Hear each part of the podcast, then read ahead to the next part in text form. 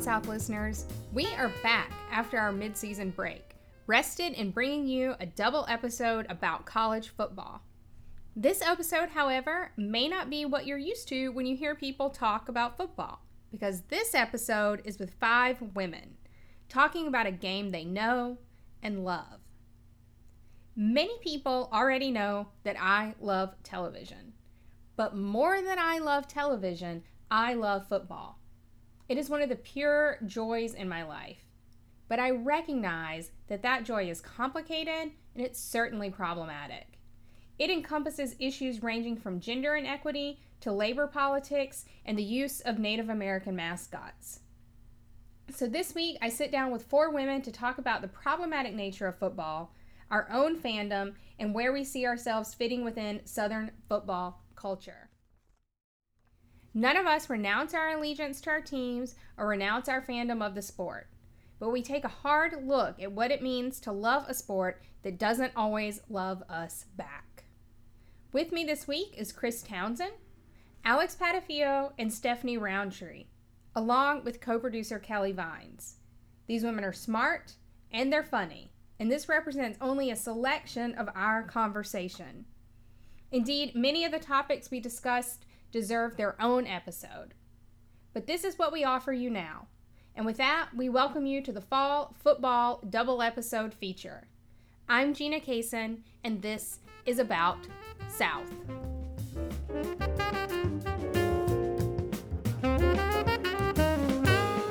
So we're here at About South. It is the week after the opening of college football season, which is probably the real holiday most of us celebrate. This week I had a meeting um, about being on the board of a local arts organization, and they asked me, they said, the big question is Dragon Con or Decatur Book Festival? And I, looked, and I looked at the guy and I said, Auburn football home opener? And he was like, oh. And then I didn't know if that was the right answer. but that is what I was doing. Um, so we knew we had to do an episode about football, and Kelly and I were going through who we would possibly talk to, and we were cycling through all of these dudes' names. But then I realized that every season I watch football with an excellent group of women, and maybe we have some people, some men hangers on, but why don't we just do this ourselves? Because, contrary to public opinion, women do watch and understand and football. love and yeah. love football. so that's we're here bringing you the women in football episode, which will probably be the only episode my mother actually listens to because she does not listen to the podcast. So let's get started. We all have drinks. Cheers. Cheers. Cheers. So who do we have here today? We have Kelly Vines, co-producer. Hey Kelly. Hi. Kelly I'm gonna try to do everyone's football biography and see if I can get this right. And then we'll do. You can do your own. So we'll see if Got I. It. Yeah. we'll see if Gina really knows me. I, I know. I, yeah, you're gonna be a challenge. Okay. So I know. Um, Kelly grew up a UGA fan, went to UGA, transferred to Georgia State. At some point, met her wonderful significant other William, who is a Georgia Tech alum and then renounced her UGA fanship and became a Georgia Tech fan. And now she's a graduate student at LSU. Now Mouths are all agape right now. I, I would say that's pretty accurate, yeah. Okay. Yeah. Stephanie grew up between Florida and Texas. Maybe was a Florida State fan growing up. Mm-hmm. I was raised a Florida Gator. My whole family went to UF. Another Conversion. I was born in Gainesville. Mm-hmm. Whoa. Okay, so then you were born in Gainesville. Then you lived in Texas. Were you a UT fan? No, not really. We still followed the Gators. Okay. Then at some point, which we'll talk about later, your life was changed by cheerleading. My father almost disowned me. and then you went to Florida State. Go Noles. But you were married to an Auburn fan. That is correct. Okay. Everyone who listens to this podcast knows that I am an Auburn fan, but I did grow up an NC State fan. Mm. And now I occasionally pull for Carolina because I have an alternate allegiance. Oh. Mm. It's Sorry. unfortunate. I know, but it really, I, I was born Wolfpack, Wolfpack born. Mm-hmm. Okay. Kris grew up a Florida State fan, I did. but then got a cross country scholarship to UGA. But if she's not pulling for UGA in the SEC, she pulls for Auburn. I don't know why. Maybe just because she wanted to be my friend. Well, right? to be fair, Auburn's always been. They've treated us nice. Um, They're running. super good fans. They are. They're awesome fans. I married Um, one. Yeah, Yeah. they're, They're the great. nicest fans of any SEC game I've ever been to. They're the nicest hosts when we go to uh, run cross country and things. So I've, I've never had any beef against Auburn whatsoever. And one of my best friends went there too, that I ran um, cross country with in high school. okay. So Alex, I met at an Auburn game because she started dating Kris. and I'm going to guess that you grew up a UGA fan. Actually, I grew up a Nittany Lions fan. What? Yes. So my dad went to Penn State um, all four years and got a master's there. He almost played football there, so it was a huge. We were a huge Nittany Lions house. We like worshipped Penn State football, but everybody knows what happened with Joe mm-hmm. Paterno and the rest of the coaching staff. And after that scandal, I kind of just because of my personal beliefs mm-hmm. and like my moral compass just really couldn't feel like I could support the athletic program anymore. Mm-hmm.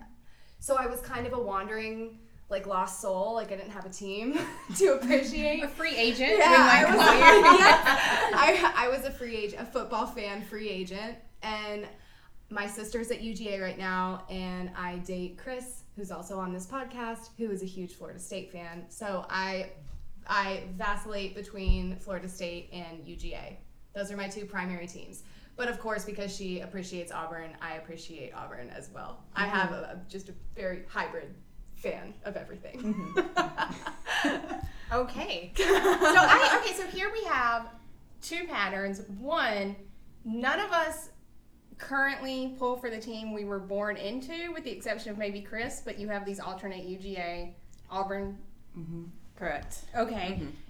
So that already undoes one thing because a lot of when you read a lot about football, maybe it's just men that say they're all like, "Oh, you're just born into the team," and mm-hmm. that's true. But like, you're allowed to also choose who you pull for, like as if you oh, don't. Oh yeah. And you know who else says this? Alabama fans. That's Oh, so true. yes.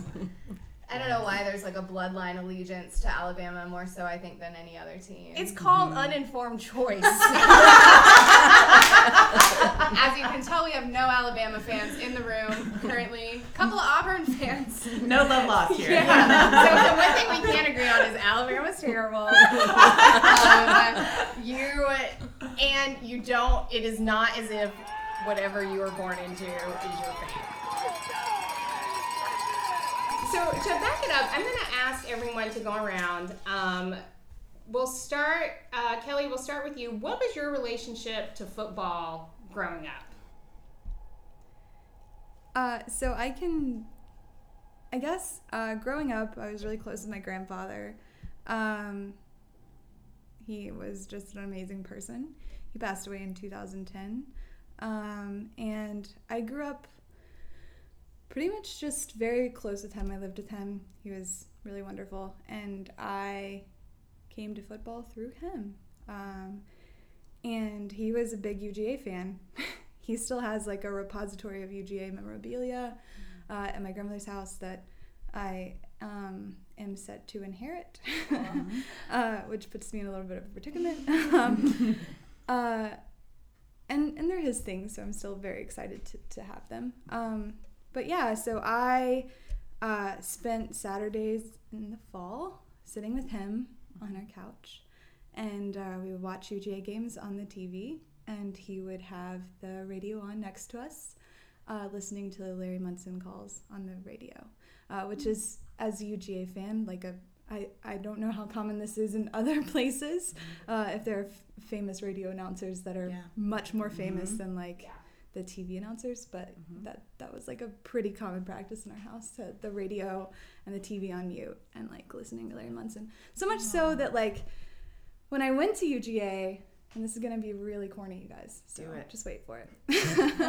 uh, my first game at UGA as a student, as I was like walking up to you know the freshman nosebleed section, they have you know the ramp up video where they're playing all of the famous calls from Larry Munson, and I just like have all of these memories from my childhood, and I just start sobbing. and I'm just like, this is the like weirdest freshman moment ever. Just like walking up in my like you know fourth week of class, just just sobbing to Larry Munson. That's that's what gets me, right? Like that's the moment. it's just like You made it to Oh, Bulldog Mecca. I'm here, and now it's Larry Munson uh-huh. on the like jumbotron. That's the thing that's making me cry. Mm-hmm. Were other people crying? Uh, I was sort of having my own moment. So I wouldn't know if other people were crying. but Yes, probably. Um, actually, when Larry Munson died, um, right after he died, the uh, Georgia Tech UGA game was being played at Tech, and the Tech uh, band let the UGA band have the field, and um, you know my grandfather had just passed away. Larry Munson had just passed away. um, More waterworks. yeah. yeah, so the the the UJ band did a tribute to the Redcoats did a tribute to Larry Munson. They spelled his name out on the field, It's awesome. and they played, and it was just a beautiful just show of unity, which is like part of like the con- the conflict that I had when I renounced my fanship. There are air quotes there. Um, I know you can't see that on the radio. Um, and part part of that was like due to a lot of the like fan conflicts that I had. Um, so it was like a really beautiful show of unity, and then I also was crying at that point too. uh, but yeah, so that was that was my relationship. That's it. With it. Yeah. Cool. Stephanie, what was your relationship to football? Uh, it was diverse. So my father was in sports licensing in the um, second half of the 20th century, and in the 70s when the NCAA started licensing football teams and controlling images and things. Um, he was down in Florida making that trek between Miami, Tallahassee, and Gainesville, selling freshly licensed T-shirts to Eckerds all over town. You guys remember Eckerd Oh, back yeah. when that was a thing? Oh yes. Um, and so It's a drugstore for people who don't Yeah, know. a drugstore. is Yeah. Yes. What Since- is what is currently Rite Aid? Yes. it's what is Used Rite Aid now. Eckerd. Eckerd. It was a place, a place where my daddy sold sports tele, sports, sports t-shirts. Um, and so my relationship with football was very much as a Gator. Um, there are plenty of images of me that I try to keep suppressed in Gator cheerleader outfits.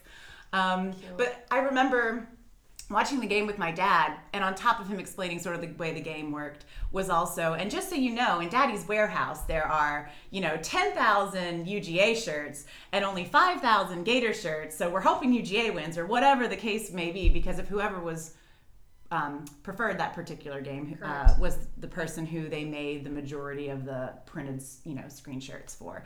So um, the ones that didn't win got shipped off to, you know, starving children around the world. That's kind of I imagined a bunch of like old poor Super Bowl player T-shirts that my dad printed and never could sell, you know. So anyway, that's my that was my first relationship to football, and uh, by the time I moved to Atlanta, I switched from dance and piano to cheerleading, and it became extremely competitive. And perhaps one of the most um, significant memories of that era in Atlanta was um, as a JV head uh, cheerleader, I called all of the cheers. And there were multiple times when we were calling like hold that line cheers when we had the ball and my coach was like no no you're trying to get a first down call the right cheer and so a jv is where you sort of work out how to interpret football if you're going to be the head cheerleader um, and so by the time i moved to dallas where it was like national competition our football team uh, Lewisville high school i got a shout out to my fighting farmers we uh, played in the Cowboy Stadium and like sold out. And uh, the cheerleaders, we traveled nationally and competed. And um, our football team won, you know, 5A Texas high school football, you know, in 1993, 1996. So when we were there in 99, it was every three years. And it didn't work out that year, but um, it was religion. So uh, I got to Florida State, even though I was raised as a UF fan because they had a more superior cheerleading squad. I got into both, visited both, but Florida State, they meant business. Um, I didn't make it, but I still went anyway, and I think it was the right decision. It still broke my daddy's heart, but he's got a couple of uh, garnet and gold shirts, so we're good. Do you identify with Lyla Garrity on Friday Night Lights? I actually avoided watching that show entirely because I lived it. I mean, as a head cheerleader and a nationally competitive co-ed cheerleading squad Same for girl. a state competitive football team, I didn't need to watch that to know what happened in Texas football on Friday night. You've never watched Friday Night Lights? I've seen an episode or two, enough to know what it's about, but I genuinely did not want to relive that again. It was fun and great, but I got the real thing. I do not need to watch someone dramatize my childhood. Kris, what was your relationship to football growing up? Oh geez, let's see. Um, well, my dad he actually played football when he was in um, junior high school, but he was actually a track star as well. So he quit and ended up doing track and cross country. But um, my dad also coached high school football for a minute. Um, that was before I was born, though. But he's always been really into football and wrestling too. That was his huge thing. But they've always, um, and my mom and dad grew up in Miami actually, and they didn't like the city, so they actually picked the college furthest from Miami, which happened to be Florida State. Go Noles. Go Noles. Um, they actually went to the same high school too, and they did not meet until they went to Florida State. They worked, um, they worked together actually, so that was that was cool. But um, yeah, my my parents are diehard Florida State fans. Um, mainly baseball though. Baseball's their number one, so baseball is huge in my house. But football is right up there too. So I remember pictures of of me, my sister, and my brother. We would have Florida State onesies on, and we were we were in Tallahassee all the time for every homecoming game. We had to watch everything. Wait, And I where did you live? lo- We lived in Tifton, so I grew up in Oh, South okay. Georgia. So it was about an hour and a half to drive down there, but they were down there all the time. So I I should have lived in Tallahassee. I don't know why my parents didn't just live there. Why did you end up, did you go to UGA for the scholarship? I did. Did you consider going to Florida State instead? Oh, 100%. Um, this is a funny story. I actually wanted to go and run cross country for Florida State, but it happened when I graduated. Florida State's cross country team actually um, was halfway non existent. They had lost their coach and they had too many injuries, so they couldn't even compete for the um, ACC. With that being said, and me being out of state, it was way more expensive to go. Um, I was also looking at a couple other colleges in Georgia, um, but if I stayed in Georgia, I had to go to UGA. UGA was the most accommodating. I loved the campus. Um, it was a great school, so I'm a Dogs fan too, obviously. But Florida State comes number one because I, I grew up, I grew up with that. But um, yeah. So, Kelly, you're still more a UGA fan than a Georgia Tech fan. No.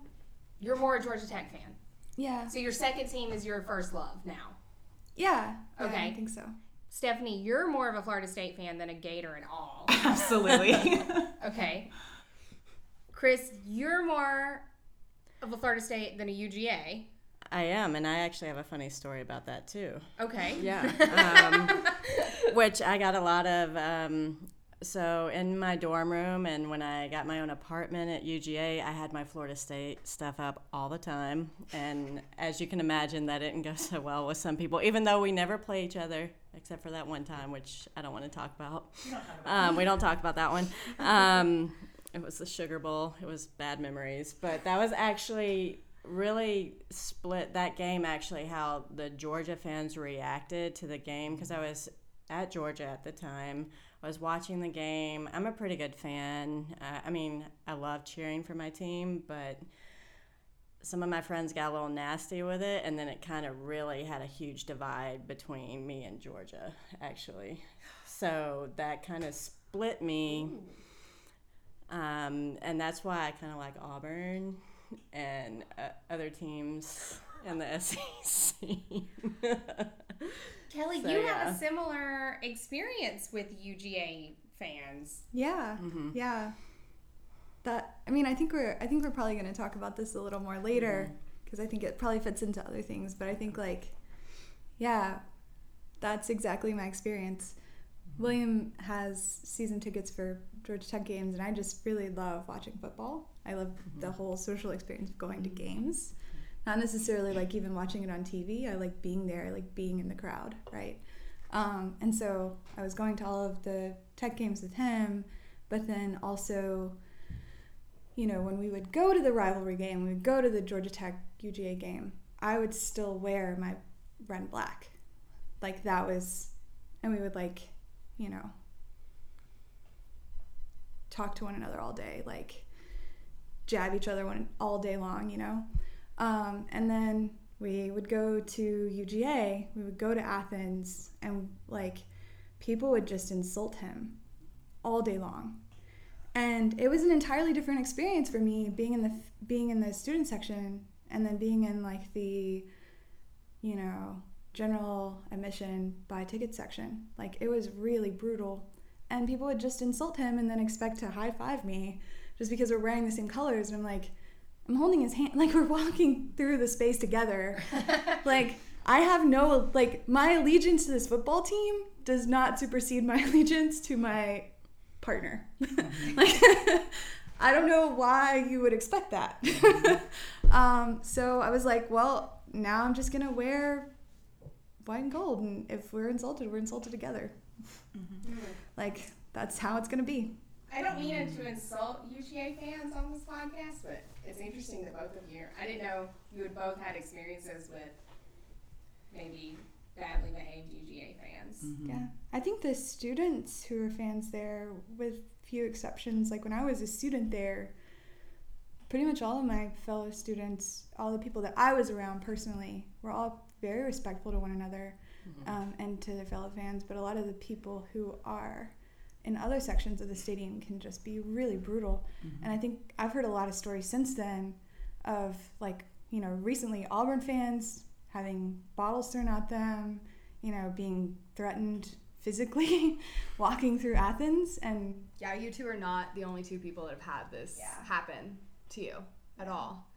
I mean, I've that's part of the reason why I choose to like root for the Noles over the Bulldogs whenever I have the option because every UGA game I've been to specific to UGA. I'm not even talking about, I'm not trying, and, and like I said, because my sister's there, it's not like I have any personal vendetta against UGA, but I mean, I just have, and even basketball. It's not just football. It's it's UGA fans in general. I don't know what the deal is, but it's definitely gotten out of line more times in Athens than it has anywhere else for me personally. So, hmm, maybe yeah. Go ahead. I just wonder if that's a college football thing, if that's a college age thing. I, because my experience, of course, as a Florida State alum, is that they are impeccable fans and that they're just delightful. But my father, as a Florida Gator who has gone to many uh, games in Tallahassee, would beg to differ that our fans are quite as charming as we think they are. And so I wonder if it's UGA or if it's just football and the age and the alcohol and the hype, the religiosity, right? Like, I wonder if it's unique to a university. Well, so um, when William, my partner, lived in Richmond, we traveled. We traveled with with Georgia Tech.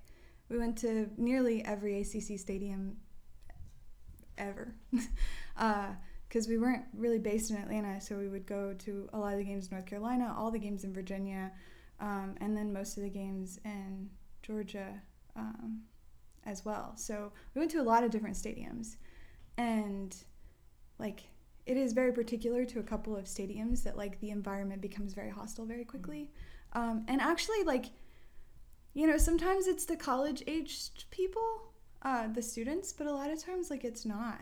Mm. Like it's not specific to the 18 to 21 year old demographic, really um, I've, I've noticed that a lot of times it's specifically not those groups because I think there are a lot of programs designed to just be like, here's how we act, right? Like, especially with fr- fraternities and sororities, like, this is part of your service and part of being an ambassador about the school, right? Is that you, this is how you act, mm-hmm. right? Who are the people who are showing up at the games, right? Mm-hmm. too that I mean, because I tend to believe in the mythology of Auburn as like we're the nicest people in the world. Um, and I will cite an article that was in the South Carolina student newspaper called Welcome to Auburn about how going to a game at Auburn is like you've entered into an alternate universe of Welcome to Auburn. And I think he says they even recycled. Um, because, yeah, like a lot of like crunchy, nice kids go to Auburn. However, I was recently rereading because I teach this book in my class, Warren St. John's Rammer Jammer Yellow Hammer. Uh, when he travels around, he was raised an Alabama fan, so we have to take everything he said with with a grain of salt. but he was talking about being at an Auburn Alabama game at Auburn, and he had been describing Auburn fans as just nasty, awful people. And I was my hackles were way up. And then he gets to a point and he mentions a guy who I actually maybe kind of dated in college. I don't know. It's weird. I ran into him this weekend. So I just taught, like, mentioned him in my grad class. Now I ran into this man. So I don't know why I'm saying this on the podcast. but. But when I'm reading Warren St. John's book and then I see this guy's name that I knew, I'm like, it made it real for me. And then he's talking about this one Iron Bowl where the um, Alabama won. They weren't supposed to. It was the Mike DuBose era. They weren't supposed to win. They did. There was a rumor they were going to cut down the tree, Toomer's tree, with chainsaws. Um, the rumor was they were either going to roll the tree or cut it down with a chainsaw. And the idea of busting out a chainsaw at Corner after a game is like Friday the 13th. Like, it's the worst. That would be terrible. So, all the Auburn fans had gone to barricade the tree to save it from the crazy chainsaw massacre Alabama fans. and this woman walks past me and she's in like hound tight houndstooth pants and like a fedora a houndstooth fedora, houndstooth pants. She was like just every cliche of like someone who goes to Alabama that I just don't like. And she, I remember this. She was like, "Roll Tide," and I looked at her and I said, "Go fuck yourself." and then I thought, oh my God, like Warren St. John is describing being at this exact same place at the exact same time that I know I was. And I was so mad about how he was representing people. But I remember in that moment, I told this woman, you know, go fuck yourself. And then I thought, oh, like I am, I am the person that I mm-hmm. don't think exists. So I don't know. I mean, maybe it's a little bit of mythology, but I do kind of believe still that Auburn people we take being nice as like a point of pride, mm-hmm. which doesn't mean it's genuine. It's just like we think if even if we're gonna lose the damn football game, we are gonna out nice you. like, we may suck at football, but we do not suck at being nice. So Like, does, the, does the SEC need to add a miscongeniality? Yes, we're the miscongeniality. Auburn wins every year. Miscongeniality. That's how we feel. So is it really being nice if we're just like doing it to like like it's a we're aggressively nice, like it's a competition. Um I do want to cycle back Alex, what was your relationship to football growing Oh. up? Well, I guess so. My dad, because he was a Penn State fan, obviously both of my parents came from up north, where football's not as religious of an experience as it is down south. And I don't ever remember the house worshiping football as much as my dad, like, kind of just having it on in the background. But when I got older, and I grew up in the South, so as I got older, I started realizing, like, oh my gosh, my high school football game is like the event to be at. And I didn't really start loving football at all until I was a cheerleader. So I was a cheerleader. My I started cheerleading in seventh grade, and I was cheering. I went to a little Catholic school in Roswell, Georgia. Shout out Queen of Angels.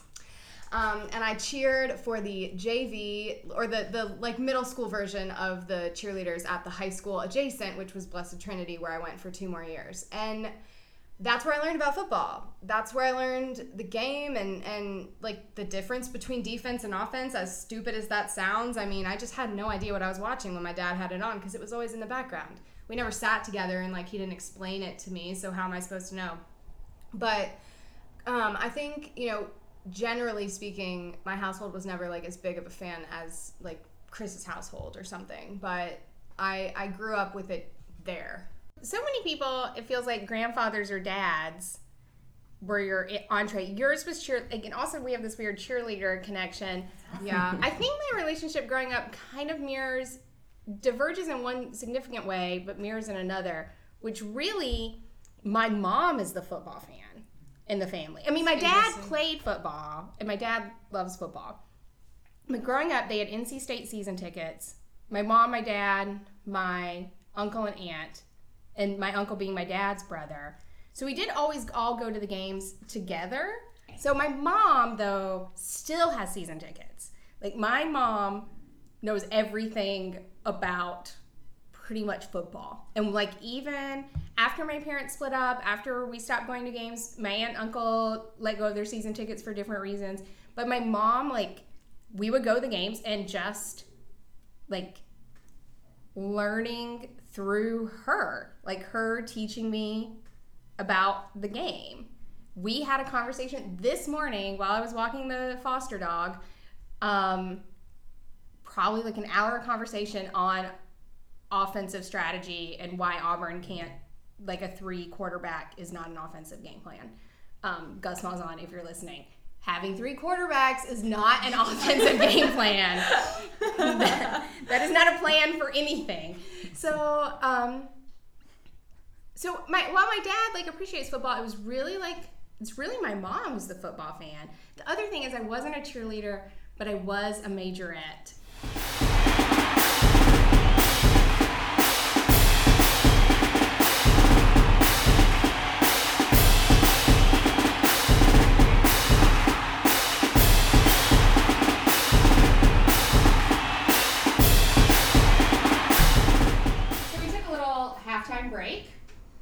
And we've re-upped on the beer, so the conversation's about to get even better. Yes. So one, two, three. Sorry. Ooh, girls. Oh. All right. So now that we've kind of covered the biographical, we have to address the elephant in the room, I guess, which is women in football in the South. This is a serious like it is actually kind of a serious issue. Like I can't go to a bar by myself and watch a football game, or some guy saddles up to me and acts like I'm a dog riding a bicycle. that he like just can't believe that he's watching. And then he tries to talk to me, and I'm like, I don't understand why you can't see that I'm watching a football game right now. Right. Also, why don't you know anything about football? I mean, I have a lot of questions. But it is an uneasy relationship. So I would be curious to hear uh, what you ladies think about this. How do we fit into football culture, or do we? I don't think we do in the South as much as we would anywhere else in the country. I think when you look at the way that football is treated in the South, coming from a family with northern parents and all my family up north and you know totally different culture my parents don't embody any southern values at all so everything's here even though i grew up here does feel foreign when it comes to you know the relationship that i have to my actual home life um, and I think when you look at sorry, back to the what I was saying before. When you look at like the way that football's treated in the South, you have to examine it from a broad perspective, less about the sport, more about the culture of the South in general, which tends to be more I don't want to get political, but right leaning and, and conservative, which also lends to a more I hate to say this, a less progressive, you know, way of thinking about the role of women in anything. So when you have a woman who is doing something that's traditionally a male dominated thing, or cares about something that's traditionally a male dominated thing, you're looked at as more of an ornament, or you're looked at in a way that, you know, you're doing this only for male attention, which is why men saddle up next to you, Gina, at the bar when you're trying to watch a game by yourself and drink a couple beers. Like, it's it's a problem that I don't necessarily know how to address, but I don't know if anybody else has had an experience like that. I know every time I'm watching any type of mm-hmm. sport, it is assumed that I know nothing about it and that I'm doing it solely for male gaze, which clearly I'm not considering one of these women on my on the podcast is my future wife. like you don't know how wrong you are. if only you knew. You're. So I mean that's just my general take on it. Mm-hmm. Other other folks? Well, then I have a different experience than anyone because of the way I look. Mm-hmm. It's almost like I get a free pass. Like I'm on the same level as them, and they aren't surprised that I know anything about football. I mean, you know what I mean? This reminds me of like the Yeah. Gertrude Stein of the modernist era, right? Where like she was in the in the den with all of the men in Paris, you know, smoking cigars, and whereas you know Mhm. her partner Yeah. was in the kitchen making dinner, there had to be some sort of like feminine counter. It's it, this is really interesting to me. I think that says something more broadly about football and the question of willful ignorance about the flaws of the system we believe in, you know, that we buy into, even when we know that it is wrong and that we're perhaps supporting something that is quite atrocious. Um, there's something that we get out of it that even when we open our mouth to say the thing we think about the sport. I, as a Florida State player with the Jameis Winston rape scandal. You mean as a Florida State fan, what I say? a Player. player? yeah, that's the cognitive we were just talking about. Okay, as a Florida State, I'm gonna say fan player. yeah, I mean, you have a certain amount of like, I know that there is something vastly disturbing about this, but I'm gonna just say it to acknowledge it, but then like still love my team. There's a problem there. Well, it's like Alex, what you were Yeah. saying earlier. You know, is like you couldn't go on being a Penn State fan at the like with the systemic problems that that team clearly demonstrated. Correct. And for me, it is hard because I don't. I mean, yes, the toxic masculinity of football is rampant and everywhere. I mean, it's also like a racist, classist, mm-hmm. Totally. more mm-hmm. like mm-hmm. Yeah, you were talking blind, patriotic, national sublimation. It's all the things I disagree with as a human. So interesting. But then, like, we show up, the three of us in particular on this side of the table, Kris and mm-hmm. Alex and I have watched more football games together than practically anyone. And shout out to Ashley Yaley. Yeah, Ashley, hey girl. We miss you. We miss you so much. But yeah, on We Stephanie's show up, token, we yeah. do. We to show up. watch the games. and we scream and we are excitable. Like we are not like we're not just passive watchers. We are mega fans. But on Stephanie's token, bringing up Jameis Winston, I don't want to go there, but I have to go there because as a Florida State fan, when all that was going down, I found myself constantly defending him. Constantly. But, like, if he was anyone else, But you if- wouldn't. Exactly. I don't know if that's just the psychology of fandom in general, or if that is an underlying misogynistic internalization of something that I have within myself as a female in the South. I don't know. But like Brock Turner, I'm not a fan of swimming.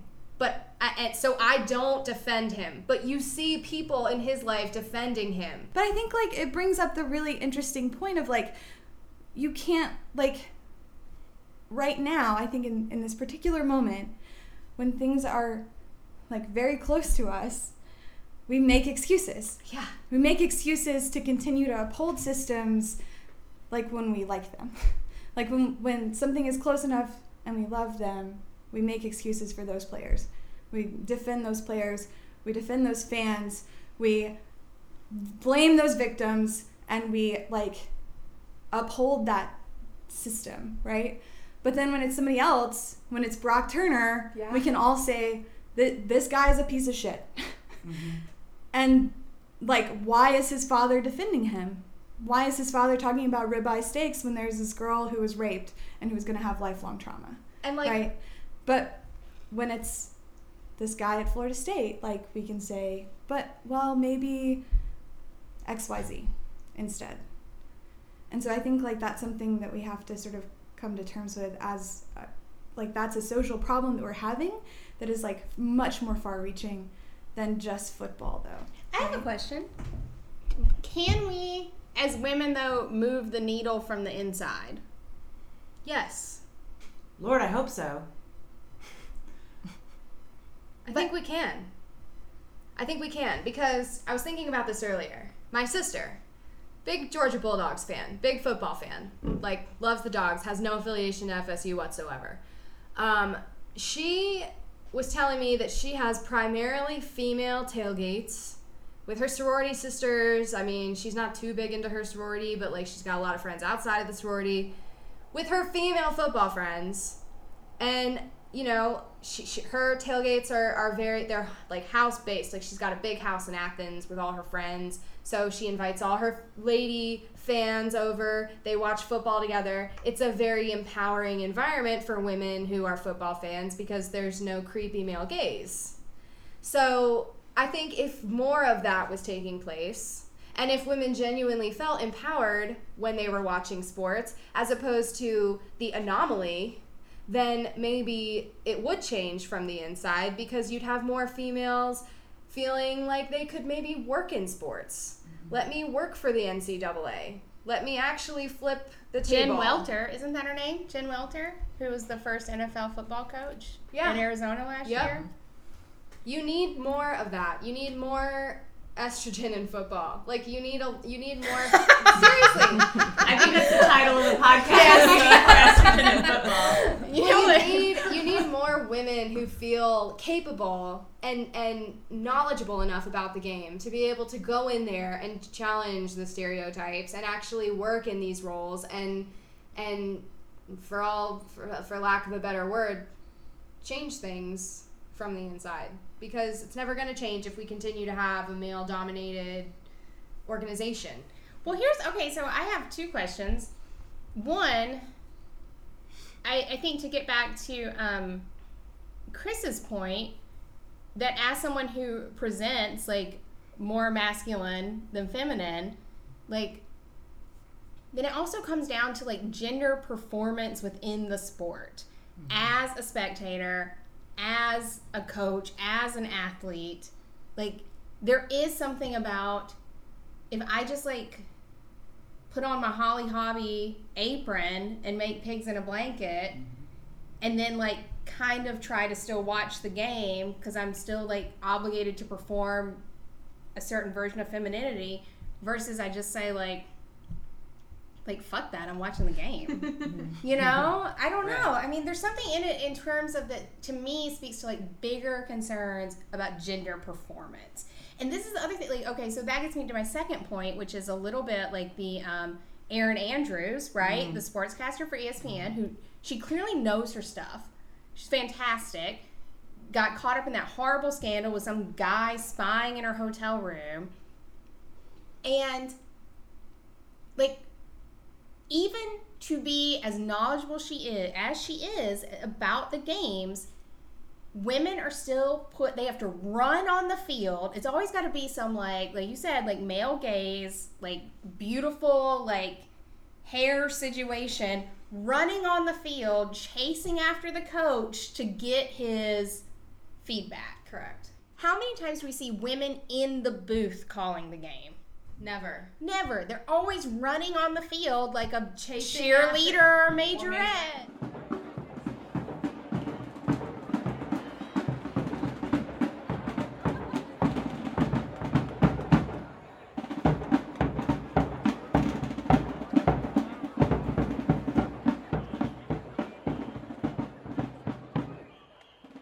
I really dislike when men start to explain football, particularly to other women, and I hear them make a mistake. Um, recently, I was in Massachusetts, and a guy who was very nice and he was a Saints fan was explaining American football to this German guy, and he said something about, well, the quarterback's the only one who can pass the ball on the field. And I was like, listeners, you should know that there was just a lot of eye rolling. and I was like, no, that's not true because if you run the Wildcat, you can snap to this, or, you know, like, I was no, that's just wrong. Like, that means you don't understand the game. And I hate that idea that, like, somehow the intricacies of the offense and defense, like the actual plays, one, yes, I am smart enough to understand it. And two, like, I enjoy the intricacy of the plays and the game. Like I enjoy my vagina does not keep me from understanding or enjoying the game as much as you, sir, with the penis. Like I, it is not. There's not football understanding attached to a penis. Mm-hmm. Like I've had so many men who just mm. don't know the game as well as I do, and just don't give me the credit, right? Mm-hmm. Mm-hmm. And like that, dri- or they're like, oh, like you know, you like the marching band. And I'm like, yeah, I like the mar I'm allowed to like the marching band. I also Yeah. like the game. You're allowed to like the whole experience. exactly. You don't have to pick and ch- like just because you have a vagina does not. Yeah, exact everything you just said. I'm just echoing all of those sentiments. yes. As it turns out, vaginas do not prevent you from enjoying or understanding football. I can't word it any better than Gina just worded it. So last last year we had a person in our season tickets. We had a guy that was a couple rows back, and the entire season he just spouted misinformation. Uh, Sorry, I know we and- shouldn't interrupt each other, but like, oh, I hate that. and like strategy and like why is he doing this and it's like well he's doing this because like in my mind i'm just like well he's doing this because like blah blah blah blah blah like every decision every coaching decision that was made like really loudly so that the entire section could hear was like openly challenging. Like if we're gonna score this points and if we're gonna win this game you gotta do x y z. And it's like well maybe like he's actually like maybe paul johnson is actually being paid a coaching salary because he knows how to a little more about coaching than you do. Maybe. Fan sitting five rows back from me. Little known fact: the penis comes with a mansplaining feature, and and it, a man spreading feature. it they both turn on at football games. Yeah. both of them. It's automatic. But then, So like, the why best do we continue to go? Like, I will be at every single either at usually North Highland Pub. With Shout out. us. yes, with Kris and Alex. Yep. We miss you, Ashley. Um, Or like, I will be at the game. Why do I still go? for the same reason we started this because we don't go for the men. We're not Yeah. going for the gays. We're going because we love the shit out of our team and they better pull it out this year because we've been loving them for decades and it's about time they brought home the win. Like we're ready for that championship every year. I mean, speaking as a Florida State fan. well and it's like so it's so connected to like every one of us has a story right? Like at the beginning we were all telling our stories. Like for every single one of us this like this is woven so much into like so many like personal details and personal experiences for us that like i think going like conjures up and connects us to our personal history while also like connecting us to all the people that are around us like both as fans and the people who are performing or playing and like i don't know it just feels like very human and very like um, like i get very emotional So what you're saying is women are full human beings with all the range of emotions as men? Heaven forbid. and I mean, on that same token, I feel like American, the, the American way of life is so go, go, go, go, go. We're constantly working, we're constantly thinking about the future, and sports is a natural way for us to regain that sense of like being able to just enjoy something with our fellow people. Mm-hmm. Like, it's just Yeah. so,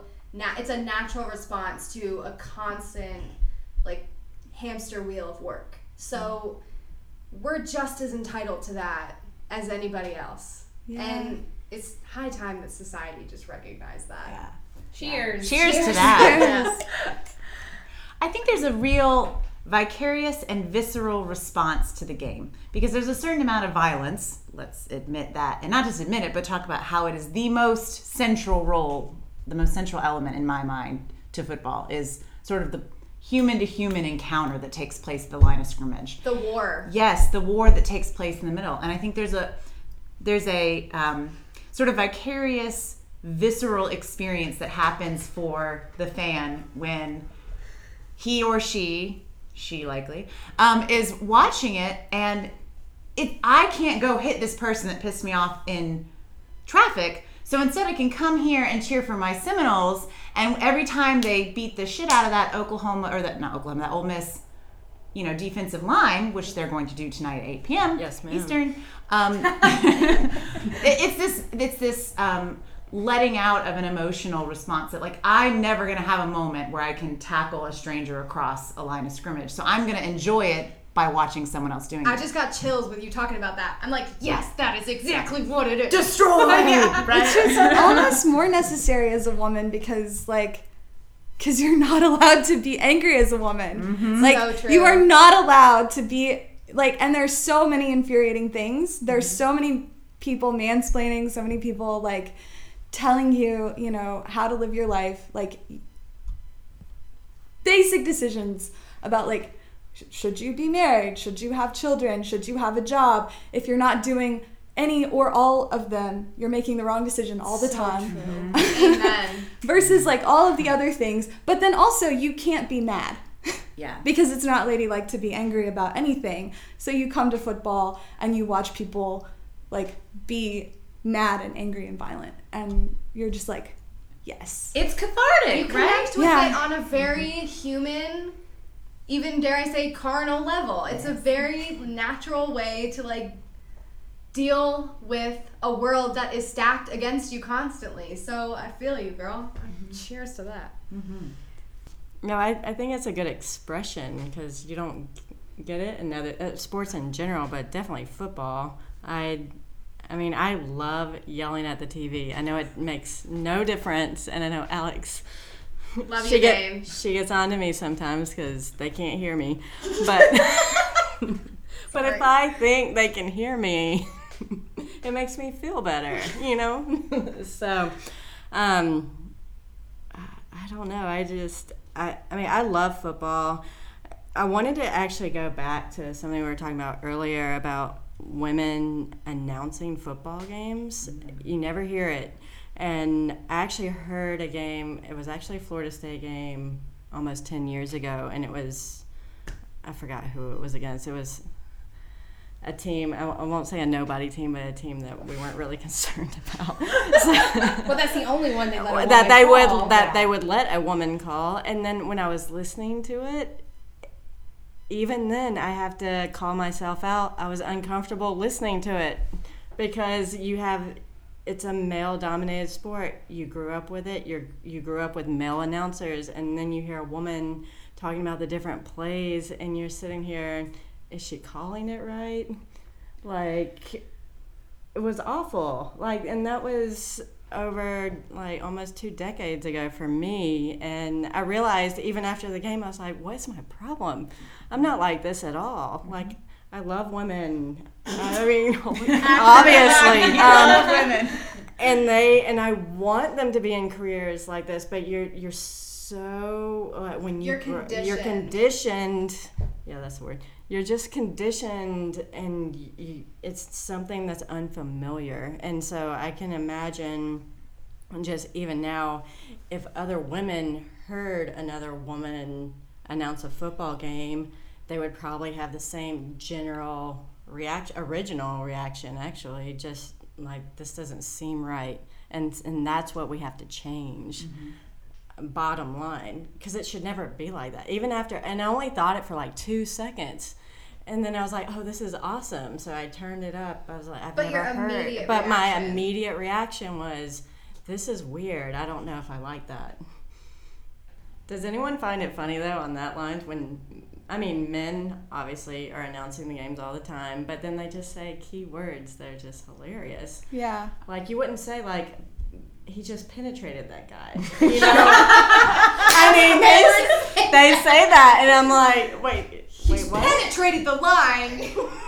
They're saying yes. They really do say penetrated a lot. A lot. I think what we're saying is maybe there's not a feminine way to call No. the games, but a less hyper masculine Correct. way to yeah, because like There is an objective way to call a game versus Oh yeah. an ob- versus a subjectively male way to call a game that I think we're not necessarily used to as a society.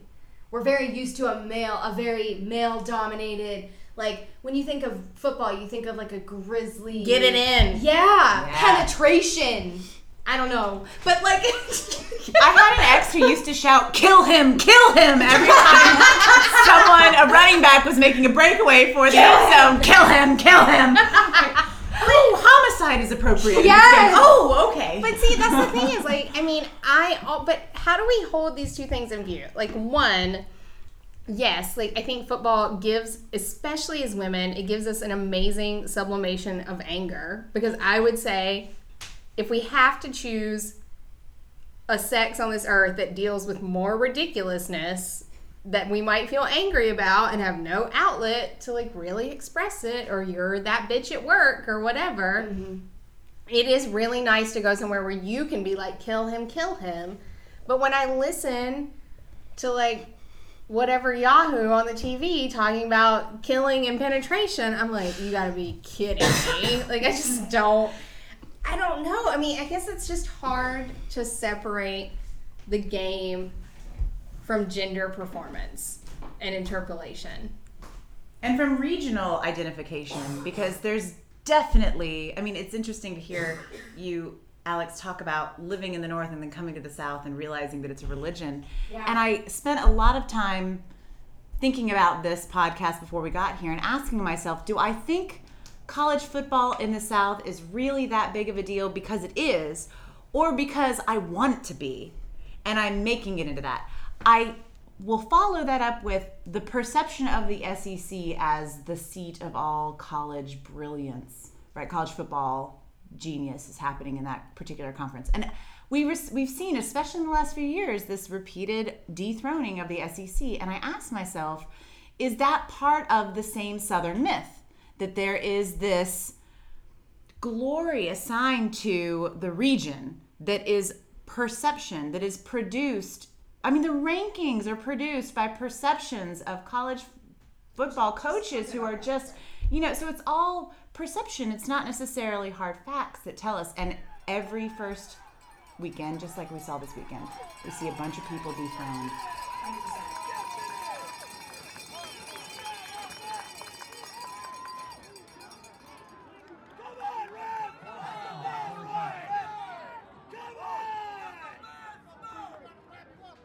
So let's go around. Who's going to be national champions? Well, I'm I'm hoping Florida State will, and we will prove it tonight. But if you had to go based on what you know, not what you feel, objectively, who do you think is going to be the national champion? Florida State. I have no idea. I honestly, I'm the type of person, I need proof. I need more games. I need trying times. I need difficulty. I need resilience. And I need my I need teams to like show me that they can bounce back from hardship before I can answer that question. But if I'm saying what I feel, go Noles. Kelly? I mean, we like. Obviously, you guys are just voting for the teams you like. So You don't have a. You don't have to do that. Yeah.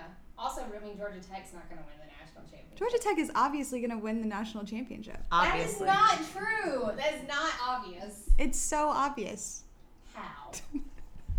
no, seriously. Who do you think stands the best chance? I just really hope it's not Alabama. Like that's all I can really say. I think that's an easier question, Yeah. right? Like Who do we, you hope it's not? people have played one game. I really hope that it's not Clemson. I don't hate Clemson, but Auburn showed up to that game without an offense at all. Like, I'm sorry, I don't know if you're just trying to be nice and save someone's feelings, or you just couldn't figure out which quarterback and you're hoping one really proves himself. The offense was virtually non existent. on Johnson is really good running back, and maybe we can build an offense around that.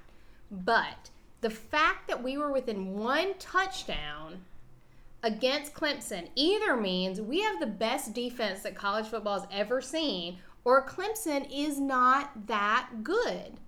It can't be any other thing. no, you're right. it makes no.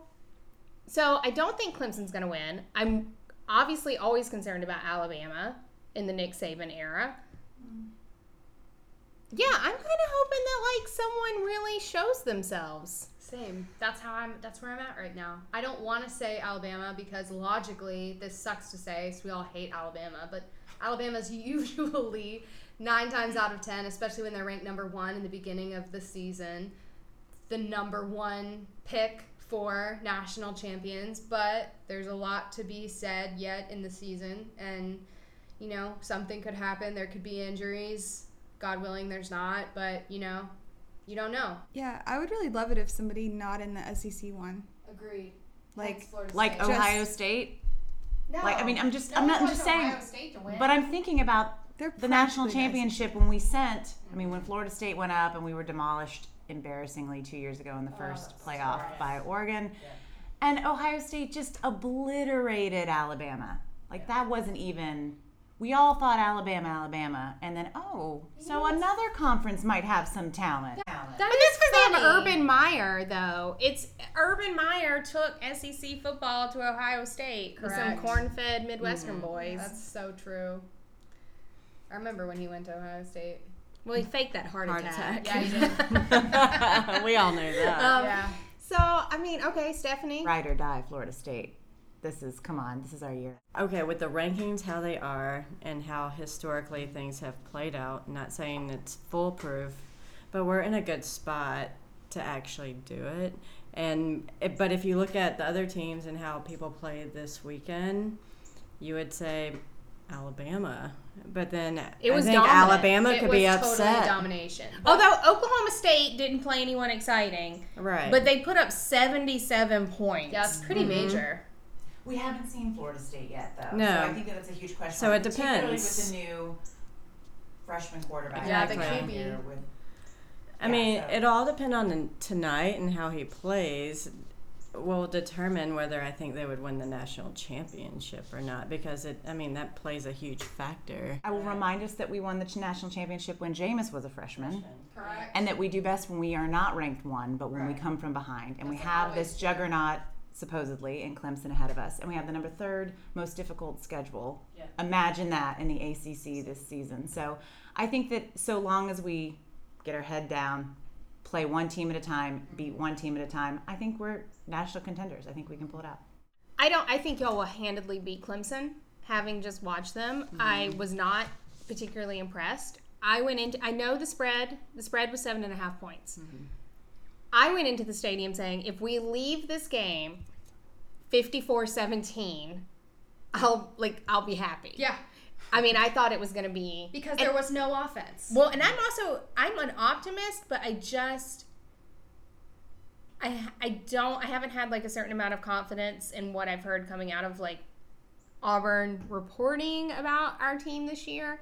And the fact that we were so close, I mean, as my mother said this morning, no one can tell anything from the first game. It's always true. Right. Becky Caison really knows her football. Yeah. But it, I don't think that Clemson is going to be the scary force in the ACC that people are expecting. I could be wrong. I'm also a little worried. Uh, our next big game at Auburn is Texas A&M, and I think that they may look surprisingly good this yeah. season. Well, you saw them. I mean, they look phenomenal this season. I mean, on Saturday night they were. I'm concerned. yeah, you have reason to be. They're outstanding, and I'm really impressed. I mean, I a, a, a tie back for me. My Lewisville High School was modeled after Texas A&M, so our Go Farmers Aggie situation is like because our parent institution is A&M. So I silently pull for the Aggies. I think you have a lot to pull to be worried about there too. I, I am concerned. I do think that y'all are going to beat Ole Miss tonight.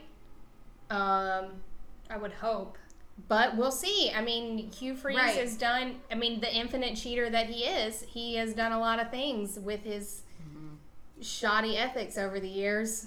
Well, don't count Florida State out on that game.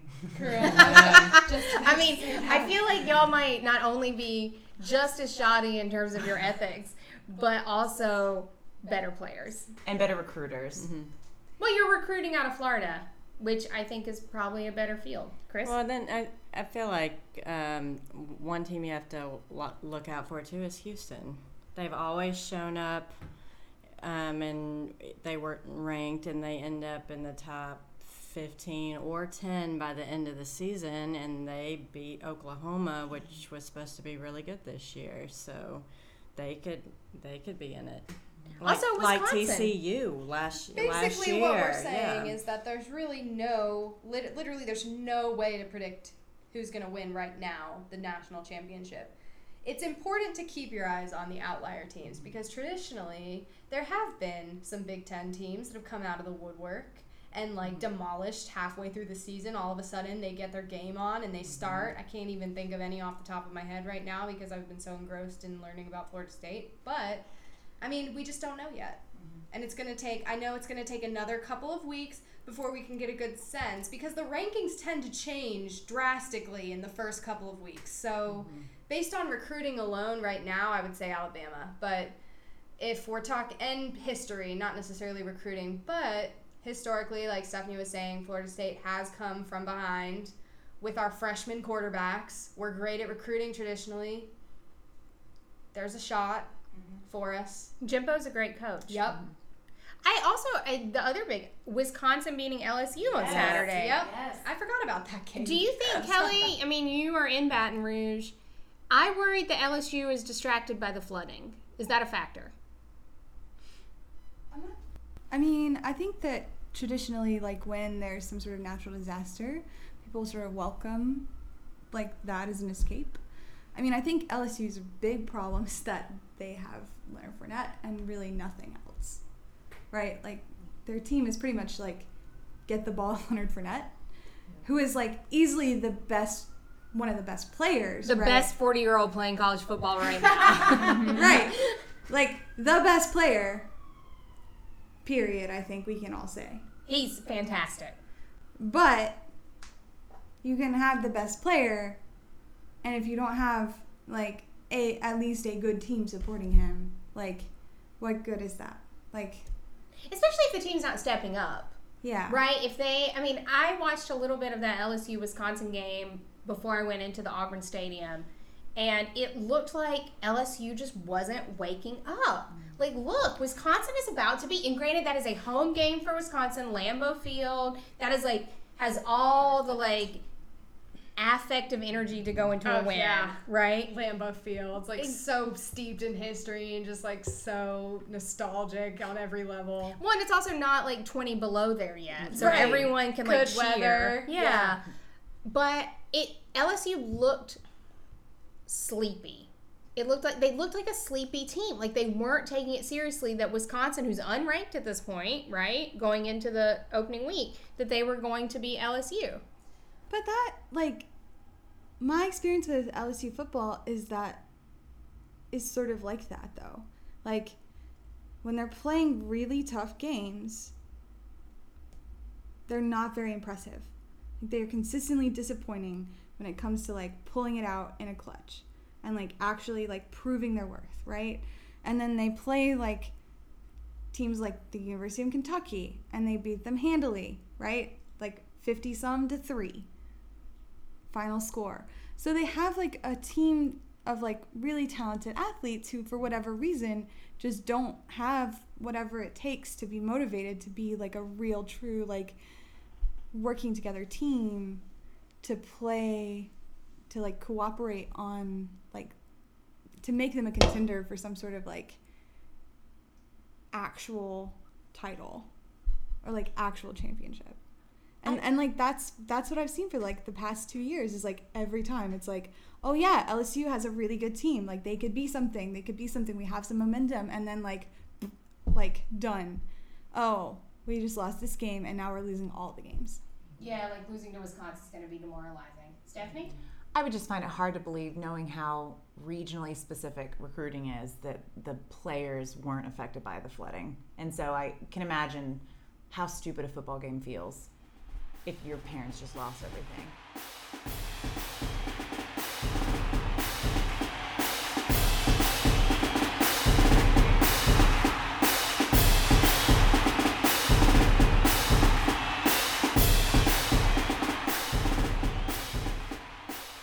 Football really can seem like a stupid game, but it's also incredibly serious. And I hope our discussion this week has maybe helped you think about your relationship to football and your relationship to the women in your life who have a relationship with football. About South is brought to you from the historic West End of Atlanta, Georgia. Kelly Vines is our co producer. We'd like to thank our special guests this week Kris, Stephanie, and Alex. Our music is by Brian Horton. You can find his music at brianhorton.com. Please subscribe to About South on your preferred podcast platform. And please follow us on Instagram, Twitter, and join us on Facebook. We'd love to hear your feedback. Next week, we're talking to Allie Arrett about being an old maid. And also, happy birthday, Allie. We'll see you next week.